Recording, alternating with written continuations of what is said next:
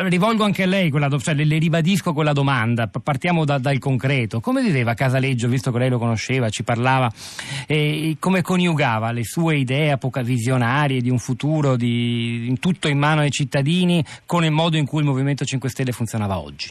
Funziona oggi? Ma, sì, dunque, prima ho sentito l'intervento di Panerari eh, riguardo anche così, al riferimenti ad Ops e al Leviatano. Eh, forse mi sembra un pochettino eccessivo, nel senso che eh, già la nostra Costituzione eh, dice che eh, ci possono essere altre forme, oltre che ai partiti, per rappresentare quella che è la volontà popolare.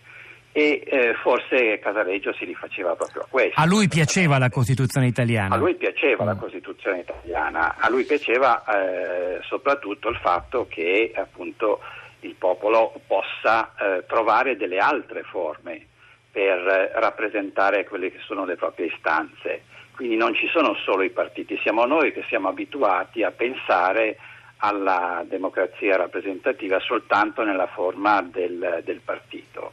E eh, era questo un problema che si erano posti anche i costituenti subito dopo la, la, la fine della seconda guerra mondiale eh, quindi eh, che tipo di forma usare come democrazia? Ecco, diciamo che il dibattito politico per anni si è congelato, si è totalmente bloccato ehm, e invece il Movimento 5 Stelle con Casaleggio e Grillo forse è riuscito a eh, rimettere al centro del dibattito politico anche questo aspetto, cioè eh, la forma della democrazia.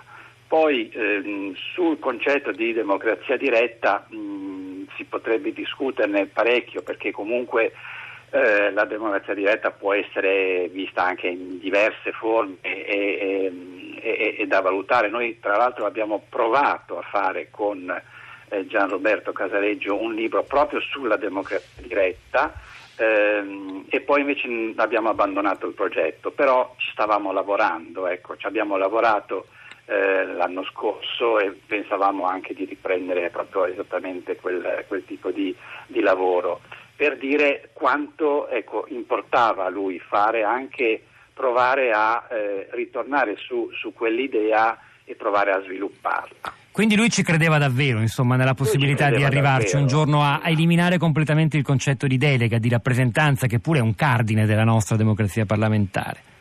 Ma eh, più che eliminare completamente il concetto di delega, ehm, vincolarlo. Era, era, era, pronto, era pronto a, eh, a, ragionare per capire eh, come andare oltre i partiti, cioè eh, capire ehm, che tipo di partecipazione poteva essere assicurata eh, in una democrazia ai cittadini che eh, ecco, mh, dovrebbero essere sempre più consapevoli nell'operare le scelte che riguardano la vita di tutti. Eh, quindi eh, stiamo parlando di eh, non solo democrazia diretta, ma anche democrazia partecipativa, stiamo parlando del, del fatto che i, i, cittadini diventano protagonisti e quindi indubbiamente una diversa idea di società civile. Questo è eh, il, un po' il, il punto, però ehm, spesso si dice che Casareggio aveva solo delle, delle sentenze, solo delle, da proporre, e era anche una persona con la quale invece si, si poteva discutere e ci si poteva confrontare. Devo dire questo emerge da lei, insomma, dalle tante testimonianze di persone che lo, hanno, che lo hanno conosciuto e che restituiscono un'immagine forse un po' diversa da quella eh, che emergeva da, dai media. Come mai? Eh, dunque, lui aveva eh, un modo di, di, di dialogare che ehm, cioè, quando lui parlava, parlava non per, tanto per conversare, quanto per trasmettere delle convinzioni che eh, lui aveva elaborato nel tempo, eh, quindi ogni cosa che diceva era frutto di, una, eh, di, un ragionamento, di uno studio anche, perché era una persona che leggeva moltissimo, che studiava, quindi eh, e, un, unitamente anche eh, aveva un'esperienza sul campo, quindi riusciva a mettere insieme esperienza eh, diciamo, e teoria e, e questo eh, indubbiamente ne faceva, questo, insomma, ne faceva una persona molto interessante e veniva voglia di ascoltarlo.